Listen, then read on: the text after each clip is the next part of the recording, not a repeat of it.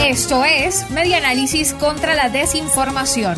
Compartimos noticias verdaderas y desmentimos las falsas. Reconstruyendo la información para la democracia. Periodista Roberto Denis no viajó a Cabo Verde de forma ilegal y con explosivos. Cuentas de Twitter dijeron que Roberto Denis, periodista del portal de periodismo de investigación Armando.info e investigador de los casos de corrupción de Alex Saab, había viajado de manera ilegal a Cabo Verde, donde lo detuvieron con material explosivo y posteriormente lo dejaron en libertad. El pasado 29 de abril, el periodista Javier Mallorca informó que Roberto Denis y un fotógrafo fueron detenidos brevemente en la isla de Sal, Cabo Verde. Estaban en los alrededores del sitio de reclusión de Saab para informar sobre el caso.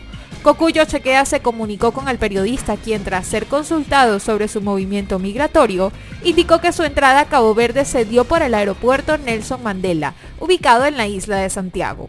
La unidad de verificación de datos y fact-checking de Efecto Cocuyo analizó la información difundida por portales junto a una entrevista a Roberto Denis, en lo que se concluye que la información publicada es engañosa.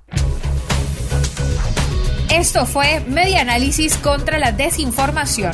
Síguenos en nuestras redes sociales, en Twitter e Instagram en arroba medianálisis y nuestra página web medianálisis.org.